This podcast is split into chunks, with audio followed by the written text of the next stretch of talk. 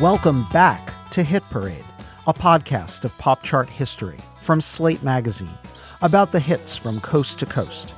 I'm Chris Molanphy, chart analyst, pop critic, and writer of Slate's Why Is This Song Number One series. On our last episode,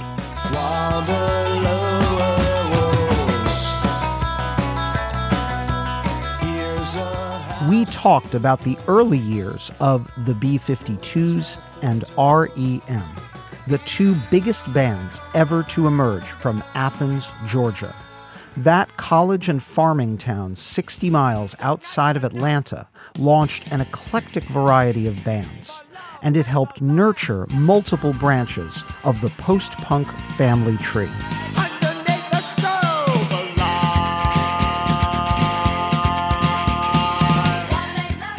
The B 52s formed in 1977.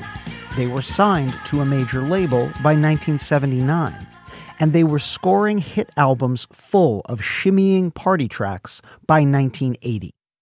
I talked about how the Bees' unique combination of three vocalists, a skeletal rhythm section, and the driving, quirky surf guitar of Ricky Wilson created a retro futurist form of new wave. And as for REM,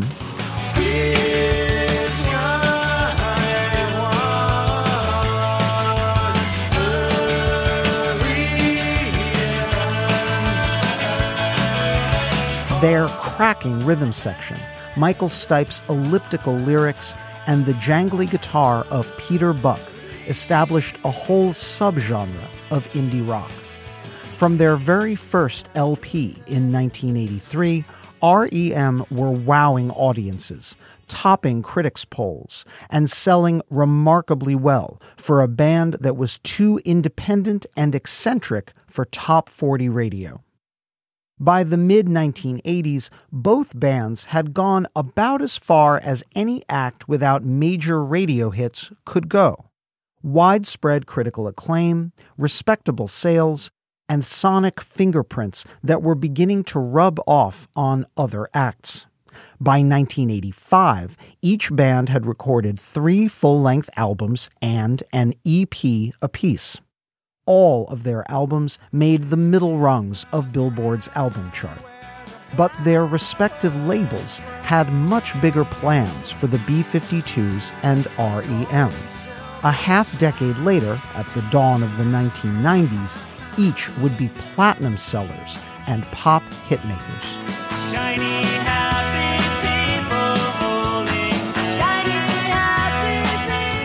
How did these two bands, to paraphrase REM, get there from here? What changed in the second half of the 1980s? Each band went on its own distinct journey. Indeed, for several years, it looked like one band might no longer exist. But just as vital as the two bands' own growth was the evolution of popular music itself. The culture eventually came to them, and it was helped along by the formation of a whole new alternative rock subculture, and even a Billboard chart to track it. And so, as we resume our story, that is where your hit parade marches today. Two different weeks in 1989 on Billboard's then new modern rock chart. The week ending January 21st, 1989, when REM had two singles in the top 10, both from their album Green. The former modern rock number one song, Orange Crush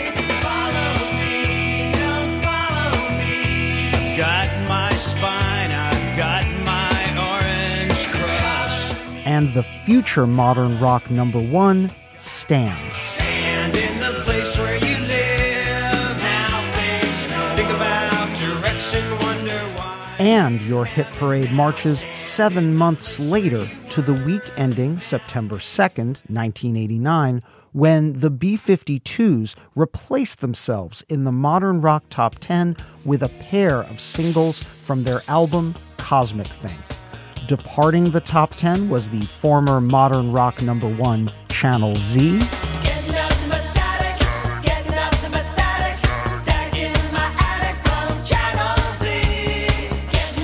and moving into the top 10, future modern rock number one, Love Shack.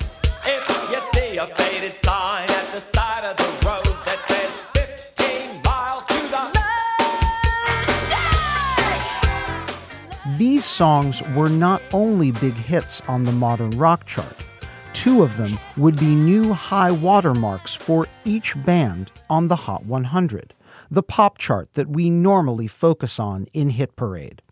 The songs Stand and Love Shack made REM and the B 52s, respectively, bigger hitmakers than ever. But the modern rock chart didn't exist in 1985. REM had begun to score modest hits on album rock radio from their third album, Fables of the Reconstruction, an LP so frustrating to record it had nearly broken up the band.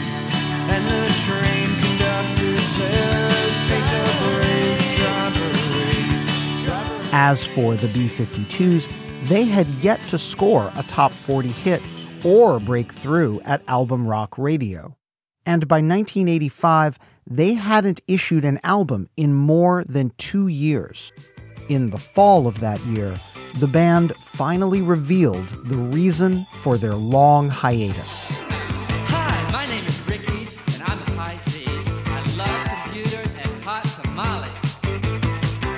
On October 12, 1985, Ricky Wilson, the man who had pioneered the open tuning guitar sound that had underpinned the B 52s from their very first single, died at age 32. The cause was complications from AIDS, making Wilson one of the disease's earliest famous victims, just 10 days after the passing of Hollywood legend Rock Hudson.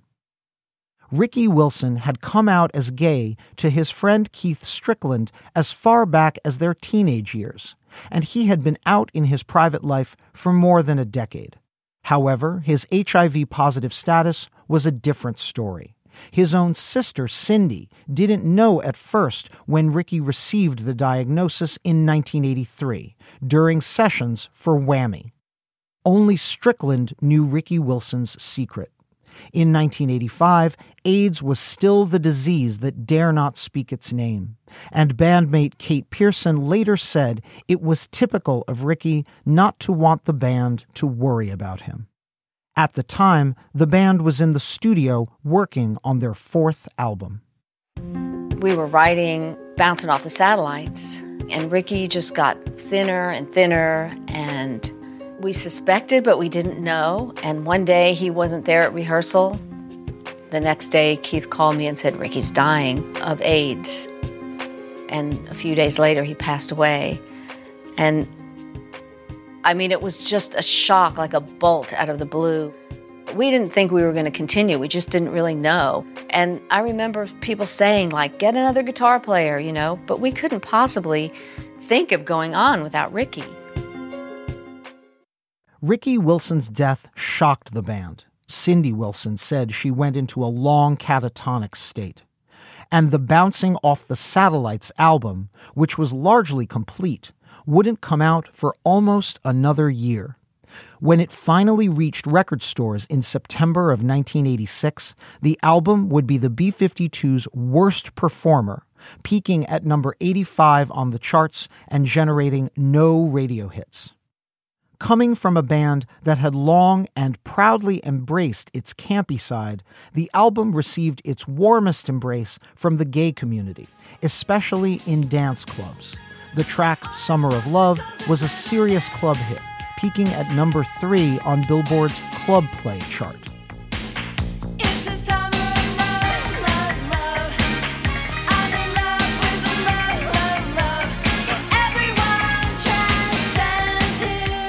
And on MTV, the band did deliver a video for the single Girl from Ipanema Goes to Greenland.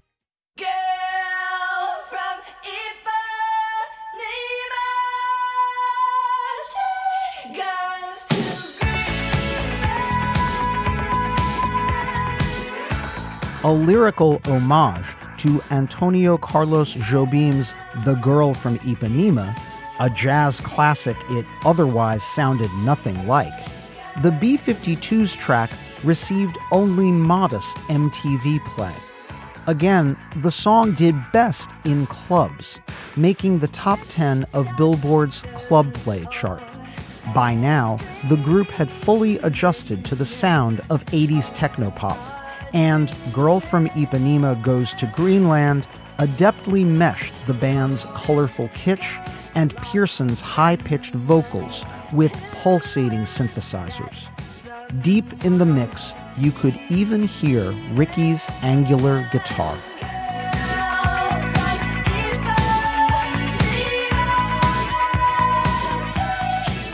With the Hot 100 in 1986 dominated by such female fronted acts as Bananarama and Berlin, it should have been a good time for the B 52s to mount a comeback. But they were so devastated from the loss of Ricky Wilson that they declined to tour for the album, which consequently received minimal promotion from Warner Brothers.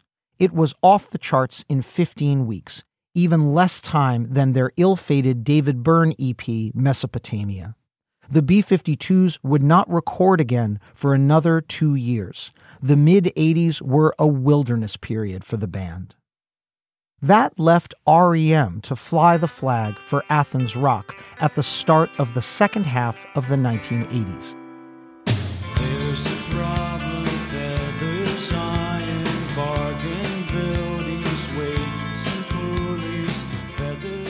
And, for the first time, the band, and particularly Michael Stipe, decided to wear their hearts on their sleeves and to be more openly political than ever before. Fall on Me was the lead single of Life's Rich Pageant, REM's 1986 studio album.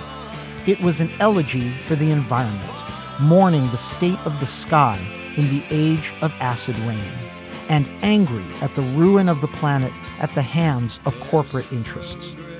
With moving harmony vocals by Mike Mills, the song featured the most direct lyrics Michael Stipe had written to date.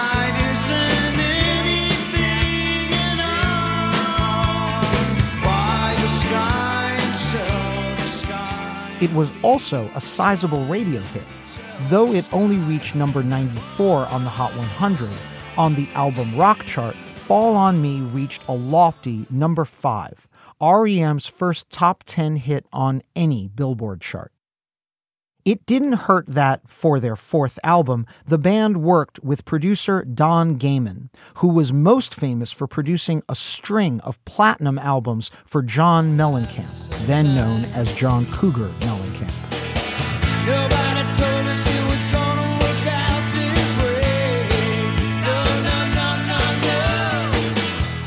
With Gehman behind the boards, Life's Rich Pageant was a radio friendly crossover for REM but on their terms.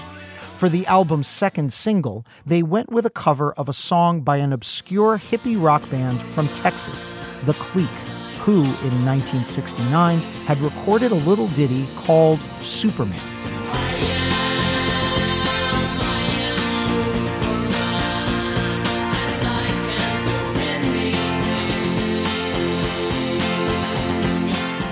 Peter Buck and Michael Stipe, those expert record store crate diggers, revived this obscure track and gave the lead vocal to Mike Mills, with Stipe on backing vocals. Coming on the heels of Fall on Me, REM's Superman reached number 17 on the album rock chart in the fall of 1986.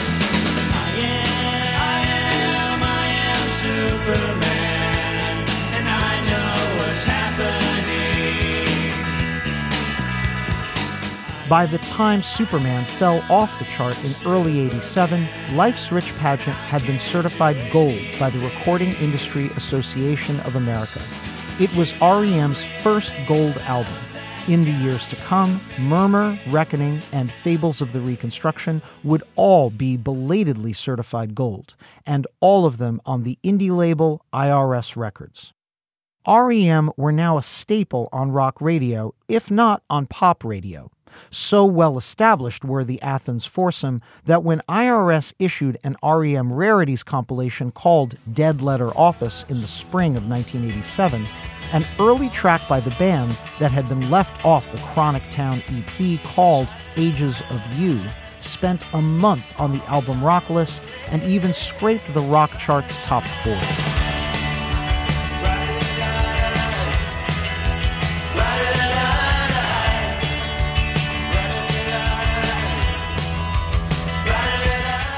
In all this time, however, REM had not come close to cracking the top 40, the upper reaches of the pop chart, Billboard's Hot 100. It would take until the end of 1987 and a misunderstood pseudo love song to finally change all that. This one goes out to the one I love. This one goes out to the Arriving at the end of summer 1987, The One I Love, the lead single from the fifth REM album, Documents, was widely perceived as romantic. Lyrically, the song is very direct, even more so than the prior year's Fall on Me. It actually contains very few words at all. Perhaps most devastating, Michael Stipe calls the object of his affections, quote, a simple prop to occupy my time. In a subsequent interview with Musician magazine, Stipe called the song, quote, incredibly violent and added, it's very clear that it's about using people over and over again, unquote. Whether or not it was a love song, it was certainly passionate. It was also, at last, the band's top 40 breakthrough. Casey Kasem counted it down. Number 30. Five debuts this week, and this one is by another favorite of the critics that finally hits the top 40. They're a four man band from Athens, Georgia called REM, coming in at number 30 with The One I Love. By December 1987, The One I Love was a top 10 hit, peaking at number 9. On the album rock chart, it reached number 2 and stayed there for a month. As for the document album, powered by The One I Love, it became REM's first top 10 album in early November. It was gold less than two months after its release and platinum within four months. Even beyond this chart performance, Document was a pivotal record for the band in more ways than one. It was their first collaboration with producer Scott Litt, who would wind up producing a half dozen REM albums over the course of a decade. Litt helped galvanize the band's rock sound, particularly the thunderous drums of Bill Berry.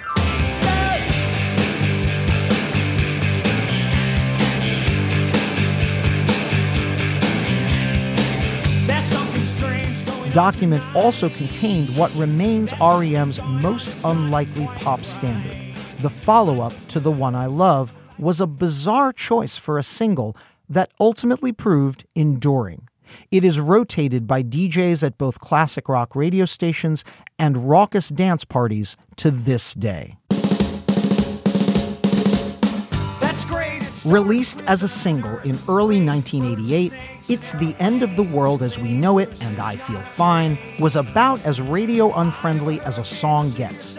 Its lyrics were spewed in a stream of consciousness by Michael Stipe, who wrote the bulk of them, although other band members did make contributions, including Peter Buck, who once met the late rock critic Lester Bangs.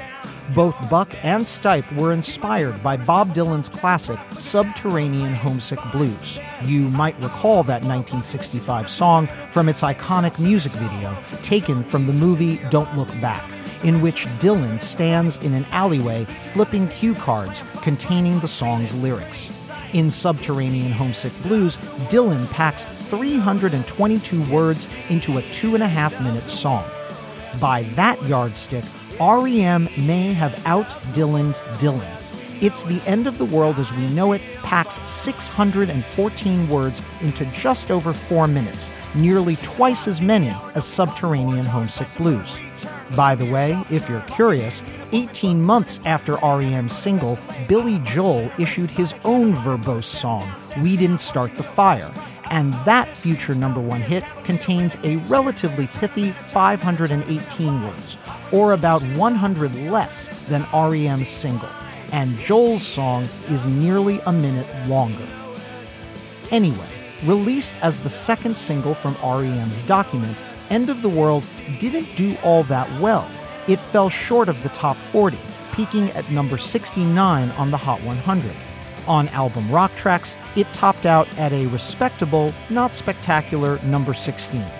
It was a difficult record for regular radio rotation, but MTV loved it, even though the video contained no footage of the band members. Directed by James Herbert, the clip depicts a young skateboarder rummaging through piles of junk in an abandoned farmhouse. REM's It's the End of the World as We Know It is fun to sing along to especially in large groups. It squeezes in references to comedian Lenny Bruce, the aforementioned Lester Bangs, and regardless of its low chart peak in its day, It's the End of the World as We Know It, and I Feel Fine, is now an REM staple and a radio perennial to this day. Nielsen Music reports that it was the third most played REM track on U.S. terrestrial radio just last year. In 2017 alone, It's the End of the World as We Know It was spun nearly 28,000 times on the U.S. airwaves. It's the end of the world as we know it. It's the, it's the end of the world. The band themselves couldn't have foreseen this. Back in 1991, three years after its release, when REM played the live acoustic showcase MTV Unplugged, the producers at MTV requested that the band play End of the World. Michael Stipe had to ask someone at REM headquarters to fax him his own lyrics so he could read along. But that changed in the 90s and 2000s. End of the World became one of the five most played songs at REM live shows a remarkable legacy for a song that Peter Buck, speaking to Rolling Stone back in 1987, said was, quote, either my favorite song on the record or my least favorite. I'm still deciding, unquote.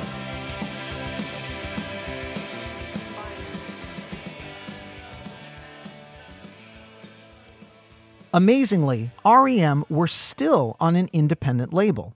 They were now a platinum level band on IRS Records, a label with limited resources. It was long past time for them to sign to the majors. Like the B 52s a decade earlier, in 1988, the band chose Warner Brothers Records. Among the mega majors, Warner was regarded as an artist's first label, respected for its handling of such adventurous acts as Prince and Paul Simon. Meanwhile, as REM planned their major label debut, their peers from Athens, Georgia, the B 52s, were deciding if they still wanted to be a band, period. In the three years since the death of Ricky Wilson, Cindy Wilson had been mourning her brother. Out of respect for Ricky, the whole band had gone on an extended hiatus. In a sense, the ultimate decision to reform the B 52s rested with Keith Strickland, Ricky's best friend since high school. As of 1988, even Strickland was not so sure. Didn't really think we were going to continue. Uh, we didn't feel like there was any way we could because he was so important to the band as a songwriter. Ricky wasn't just the band's primary songwriter, he was its lead guitarist, often its only guitarist. Strickland, while an adept guitar player in his own right, had mostly been behind the drum kit for the band's first decade. He would have to step out and step up, taking over lead guitar using the unusual open tunings he helped Ricky pioneer in the 70s.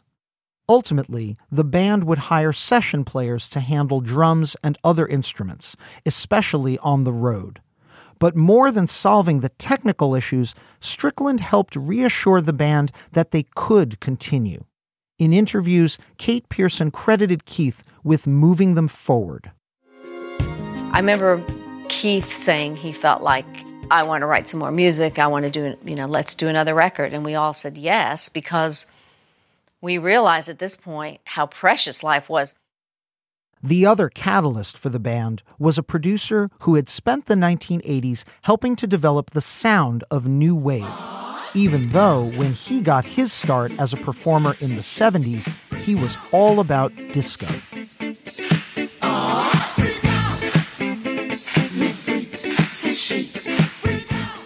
Nile Rodgers was the co founder of Chic.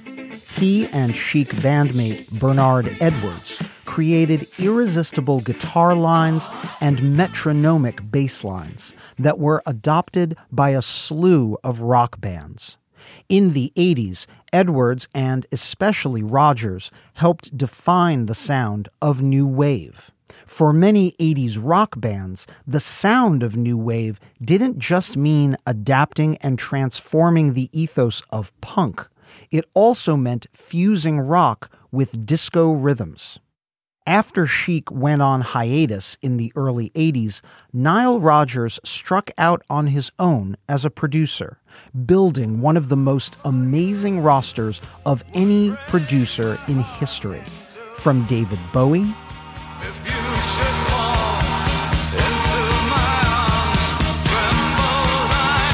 to INXS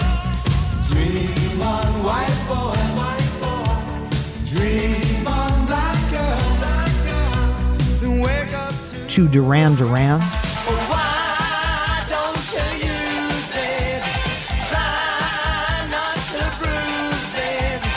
and of course Madonna.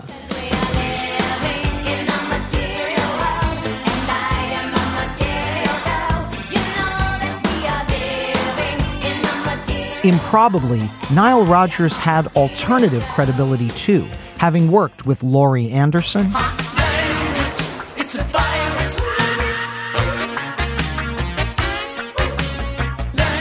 And gothic synth pop superstars Depeche Mode.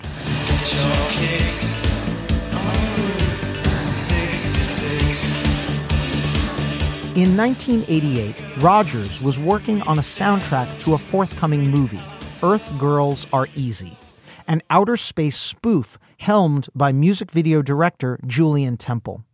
The movie was not a success, hampered by production delays that kept it out of theaters for nearly two years. But while neither the film nor its soundtrack were hits, the project connected Rodgers for the first time with the reunited B 52s, who wound up recording an appropriately spacey song for the film called Cosmic Thing.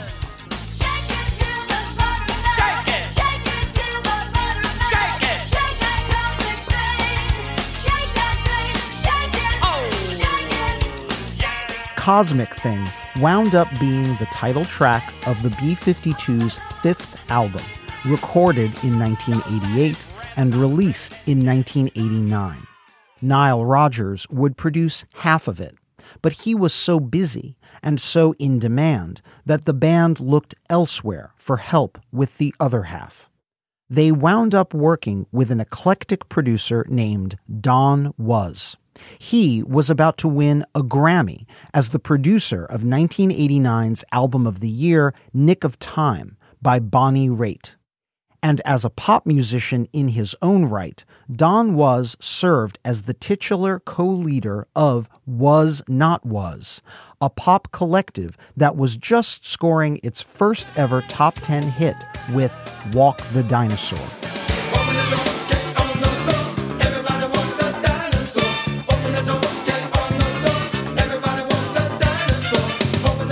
Like Nile Rodgers, an African American multi instrumentalist and producer who helped shape the sound of numerous white rock acts, Don Was was a white man who had collaborated extensively with black performers, including in his own group. Each of these two producers was ideally suited for the blend of rock, pop, and funk that formed the backbone of the B 52's sound. And there was yet another bit of serendipity that made it a good time for the B 52s to return to the scene.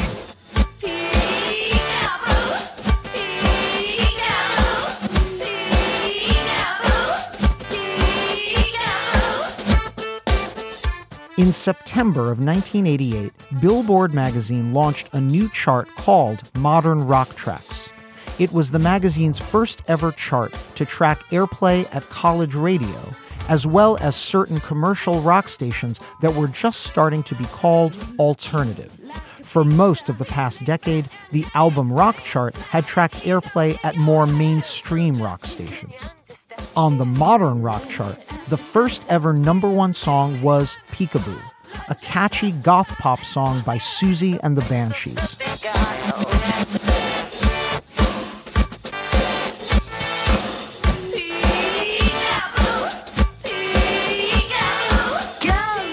While its sound was not all that close to the B 52s, it was an alternative dance record fronted by a woman, a true alternative to the more male fronted songs dominating mainstream rock stations. The sound of alternative radio in 1988 and 89 was danceable, kitschy, and woman friendly, like the Primitives' retro pop hit Crash.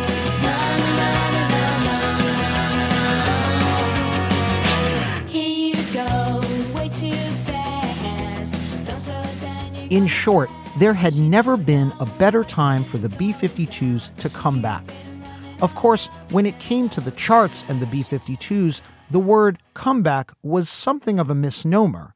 In all that time, the band had never scored a top 40 hit.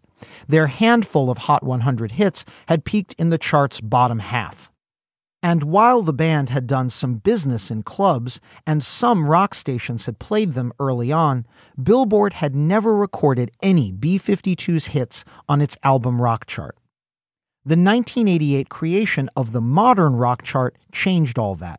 It would track bands that, by and large, were too quirky for pop or mainstream rock radio. Remember, by 1988, even REM had only scored one top 40 hit with The One I Love.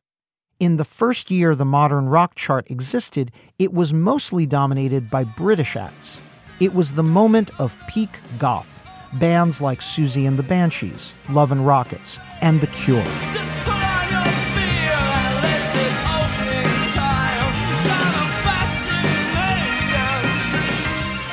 American acts would break up the Brit parade on alternative radio occasionally, but not consistently.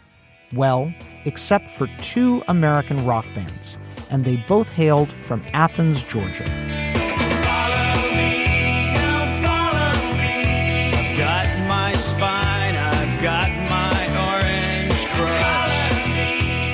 Orange Crush was the lead-off single to Green, REM's major label debut. The album was acclaimed by critics for broadening the band's sound without compromising. REM still sounded like REM. Orange Crush was perhaps REM's toughest track to date, a reference to Agent Orange, an herbicide chemical used widely in the Vietnam War that has been blamed for the disease and death of countless soldiers, both Vietnamese and American. Michael Stipe, raised in a military family, had learned about the chemical war agent from his father, who had served in Vietnam.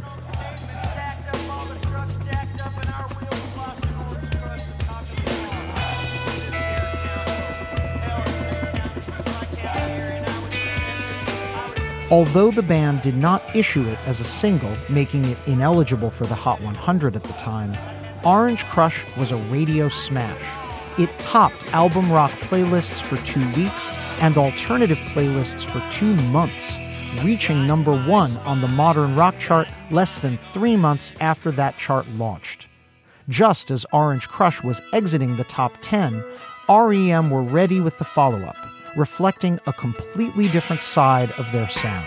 Stand in the place where you live. Now face think about direction, wonder why you haven't now. Stand in the place where you were. Stand was, in essence, a dance record, REM style.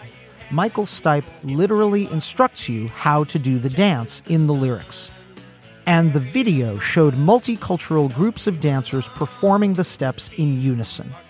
On the modern rock chart, REM very nearly replaced themselves on top. After Orange Crush, the number one spot was occupied by a Julian Cope song for just one week in January 1989 before Stand took over.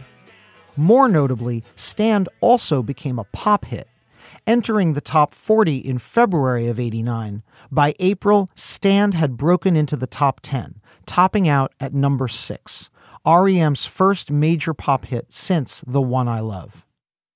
Stand was the only top 40 hit from Green, but the album continued to generate hits at rock radio for the first half of 1989. That included the raucous Turn You Inside Out,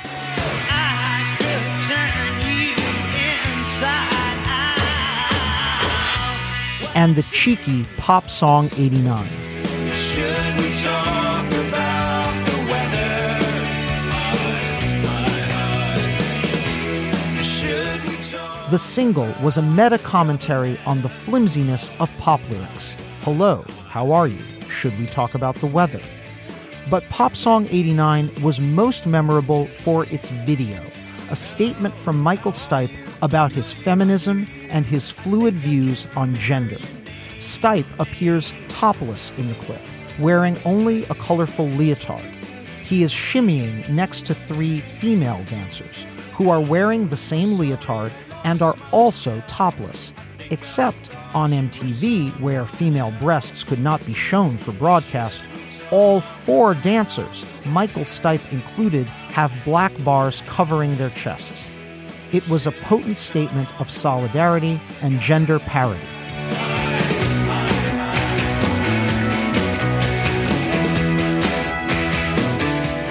The hits from REM's Green finally began to peter out in the late spring of 1989. But that's when the other band from Athens, Georgia began storming the chart.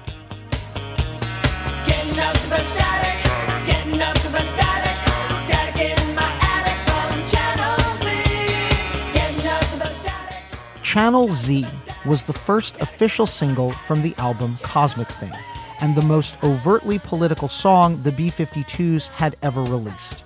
Keith Strickland called it an environmental anthem. In the dystopian lyrics, a fictional radio station, the titular Channel Z, promises all static all day forever in a world brought down by corporate greed and human garbage.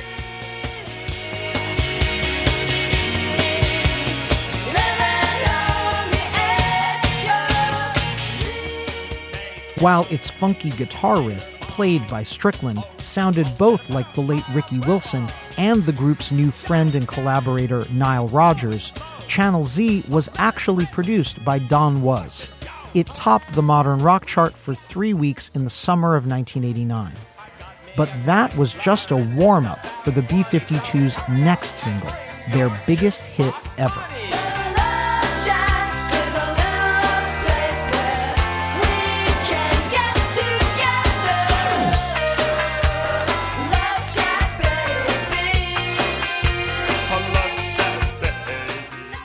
Love Shack was not only the ultimate party record, it was a triumph, a payoff for all the years after Rock Lobster, and a showcase for the talents of every member of the B 52s. Kate Pierson, Cindy Wilson, and Fred Schneider all take solo vocal lines. The funky guitar licks show off Keith Strickland's versatility as the band's new instrumental leader and the call and response lyrics make good on everything the band had built in its dozen year history. It has James Brown and Motown and punk and new wave and garage rock all baked in. It is proudly campy and all embracing. In the video, among the multicultural array of dancers in the funky little shack, was a young drag performer named RuPaul, making her first ever appearance. It was pure pop for now people, universal, progressive, and joyous. It was also a smash. Hurtling into the modern rock top 10 in September 1989, Love Shack topped the chart just two weeks later and stayed there for a month. Over on the Hot 100, Love Shack became the B 52's first ever top 40 hit in late September. And five weeks later, it broke into the top 10.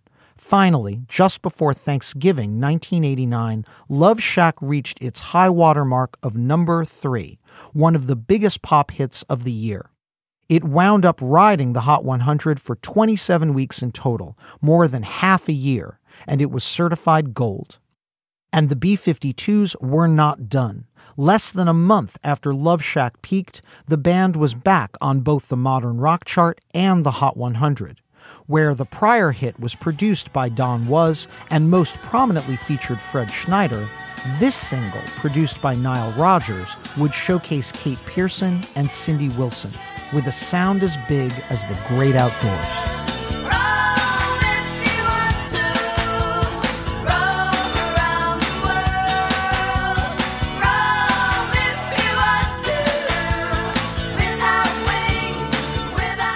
Rome was another smash, actually a bigger hit on the pop charts than at alternative radio. On the modern rock chart, Rome reached number six. But on the Hot 100, Rome matched Love Shack's peak position of number three in March of 1990. That same month, the Cosmic Thing album reached a new album chart peak of number four, by far the group's best performance on that chart. And it was certified double platinum. After a long road in which the B 52s weren't even sure they wanted to record or perform anymore, they were now the top alternative rock act in America. With its double platinum sales, Cosmic Thing had even outsold the single platinum Green by REM.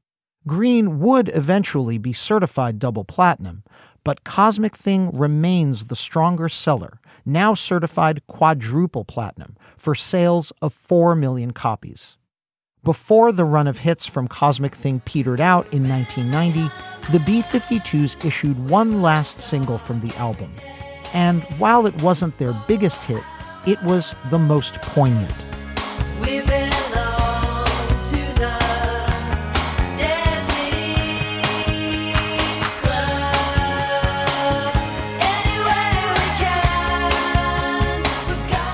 Deadbeat Club, which peaked at number 30 on the Hot 100 in the spring of 1990, was an homage to Athens, Georgia itself, to the Bohemians, the queer kids, the so called deadbeats the band remembered fondly from even before they were a band. Michael Stipe of REM even made a brief cameo appearance in the music video, an endorsement from Athens' other favorite sons. In the verses, Kate and Cindy harmonize together, offering wistful reminiscences of friends from decades gone by, and the kind of fun you have on a budget when you are young and carefree. Quote, We were wild girls walking down the street, wild girls and boys going out for a big time. Unquote. It was a final reflective sigh that capped off the B 52's most successful year ever as a band.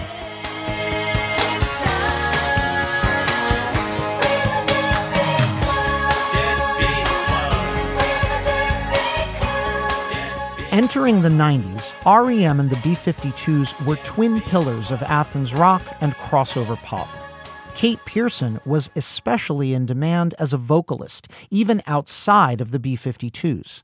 In late 1990, she recorded a duet with punk legend Iggy Pop, Candy, that became his only top 40 hit ever, peaking at number 28 in early 1991.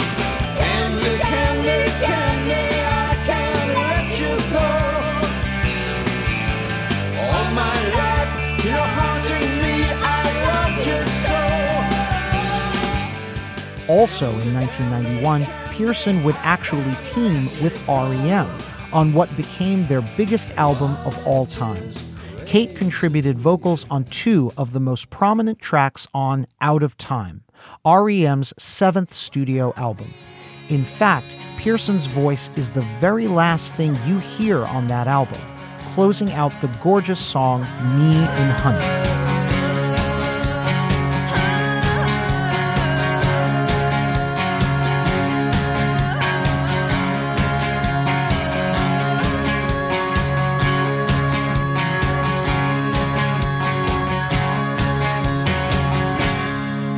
When it arrived in the spring of 91, Out of Time did the seemingly impossible.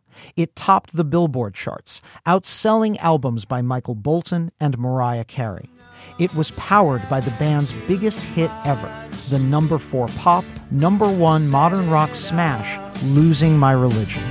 That's me in the corner.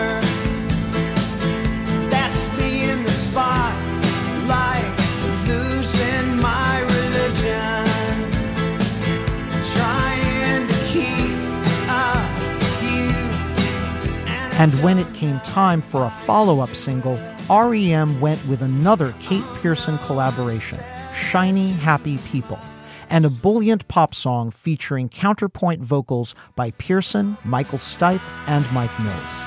It reached number 10 in the summer of 91.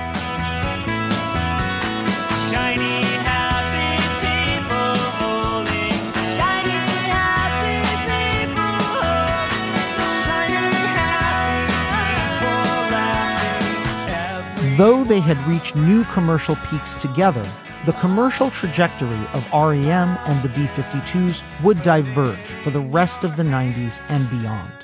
The story of REM in the 90s could be its own podcast episode. They reached new heights that dwarfed their already amazing 1980s. After Out of Time, REM came back with one smash album after another, including 1992's Automatic for the People, which matched Out of Time's quadruple platinum sales. If you believe they put a man on the moon, man on the moon. If you believe. and 1994's Monster, which took REM back to the top of the album chart and empowered them to re sign to Warner Music with a blockbuster $80 million recording contract. What's the frequency count at the shop? Been so drained.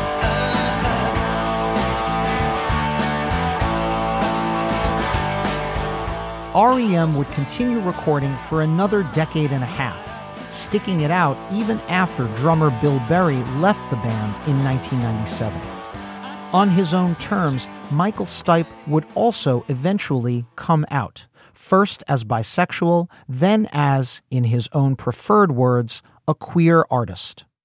I felt forced to talk about my sexuality and you know my queerness just because I felt like I was being looked on as a coward for not talking about it, and I I, I abhor that. You know, a I thought it was dead obvious to everyone all along. You know, I was wearing skirts and mascara in 1981 on stage and in photo shoots. All the lyrics that I've written, for the most part, with a few exceptions, are really gender unspecific. In 2007, REM, as a foursome, including Bill Berry, was inducted into the Rock and Roll Hall of Fame in their very first year of eligibility. We are incredibly honored to be here tonight at the Waldorf Astoria. When we first put the band together, uh, the only thing we really wanted to do was play New York City.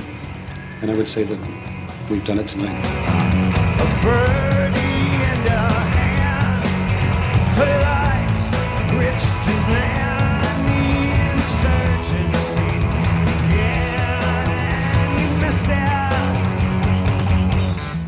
For the B 52s, their height of dizzying popularity was much harder to follow up. Exhausted by the demands placed on them after their big comeback, Cindy Wilson took a hiatus from the band in the early 90s. And so the B 52's follow up to Cosmic Thing was recorded as a trio. Released in 1992, the album Good Stuff was a considerably smaller hit, but it did about as well on the charts as their early 80s albums, reaching the top 20 and going gold. The album's title track, Good Stuff, was only a modest pop hit, reaching number 28 on the Hot 100, but it topped the modern rock chart for four weeks.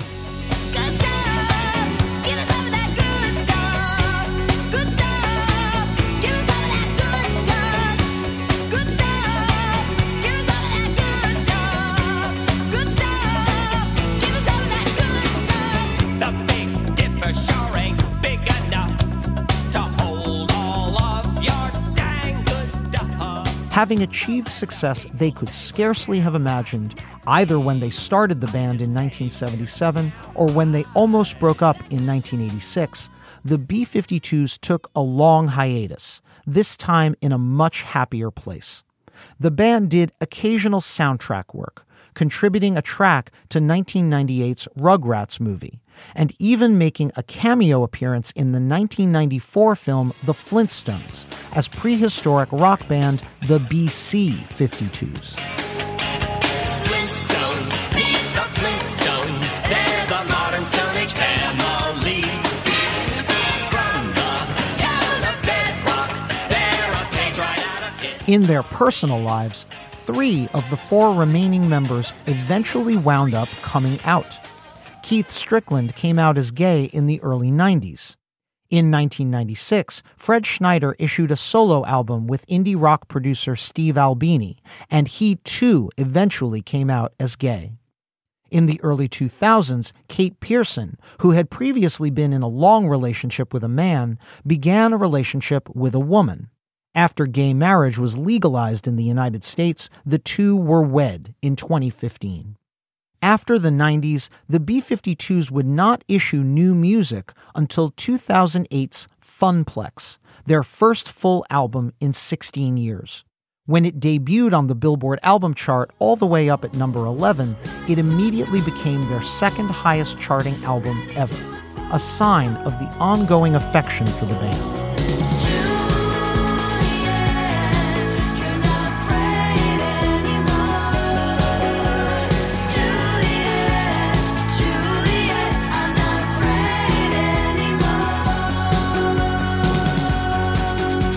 Three years later, the B 52s recorded a live show at the Classic Center in their hometown of Athens, Georgia, in commemoration of their 34 years as a band.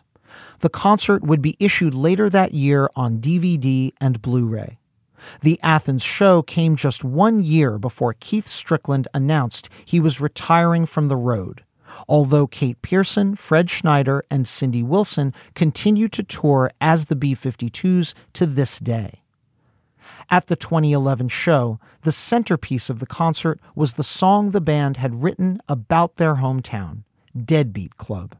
Performing for the home team, Kate, Cindy, Fred, and Keith exude pure joy on stage. The Athens crowd cheers loudly for this song that is about them the B 52's homage to a southern haven where they and their friends could be weird together, find themselves, and dance in the garden in torn sheets in the rain.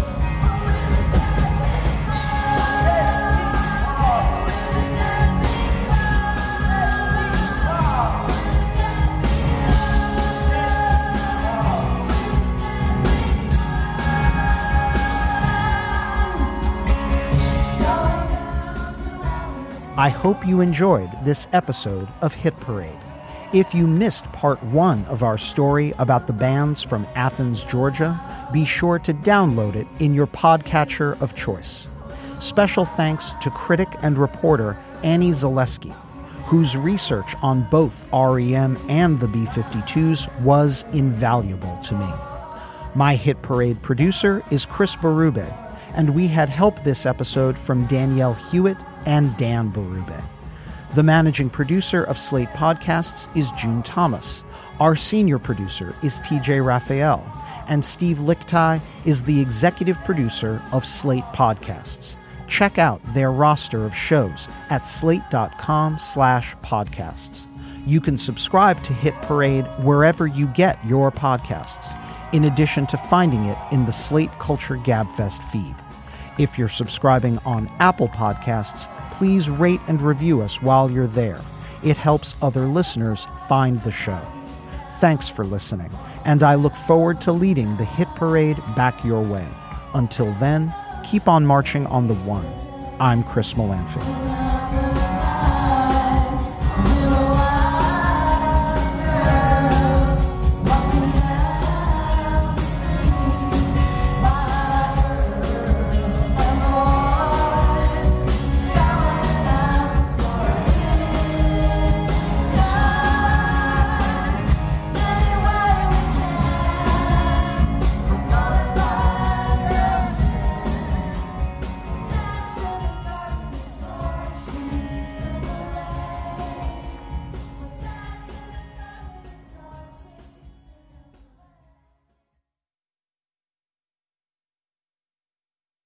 Step into the world of power, loyalty, and luck. I'm gonna make him an offer he can't refuse. With family, cannolis, and spins mean everything. Now, you wanna get mixed up in the family business. Introducing The Godfather at ChumbaCasino.com.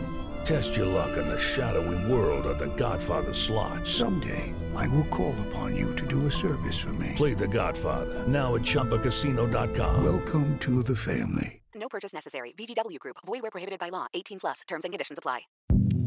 Hi, this is Dahlia Lithwick, host of Slate's legal podcast, Amicus. If you're listening to this show, you might be interested in Amicus's live show that we're hosting in Washington, D.C. on Tuesday, May the 14th. My colleague, Mark Joseph Stern, and I will be talking to some amazing guests, including Sherrilyn Ifill and a sitting state Supreme Court justice all about how originalism, a relatively recently invented way of interpreting the Constitution, has taken over the Supreme Court and radically reshaped the law. It's been doctrinal rocket fuel for the conservative legal movement and facilitated the rolling back of abortion rights, the expansion of gun rights, and the obliteration of the separation of church and state. And as another wildly consequential Supreme Court term careers to its end, the court's originalists are on a tear. But there's something you can do about it, and we hope you'll join us in DC on May 14th to explore the possible pathways out of the current situation. Go to slate.com slash amicus live for tickets.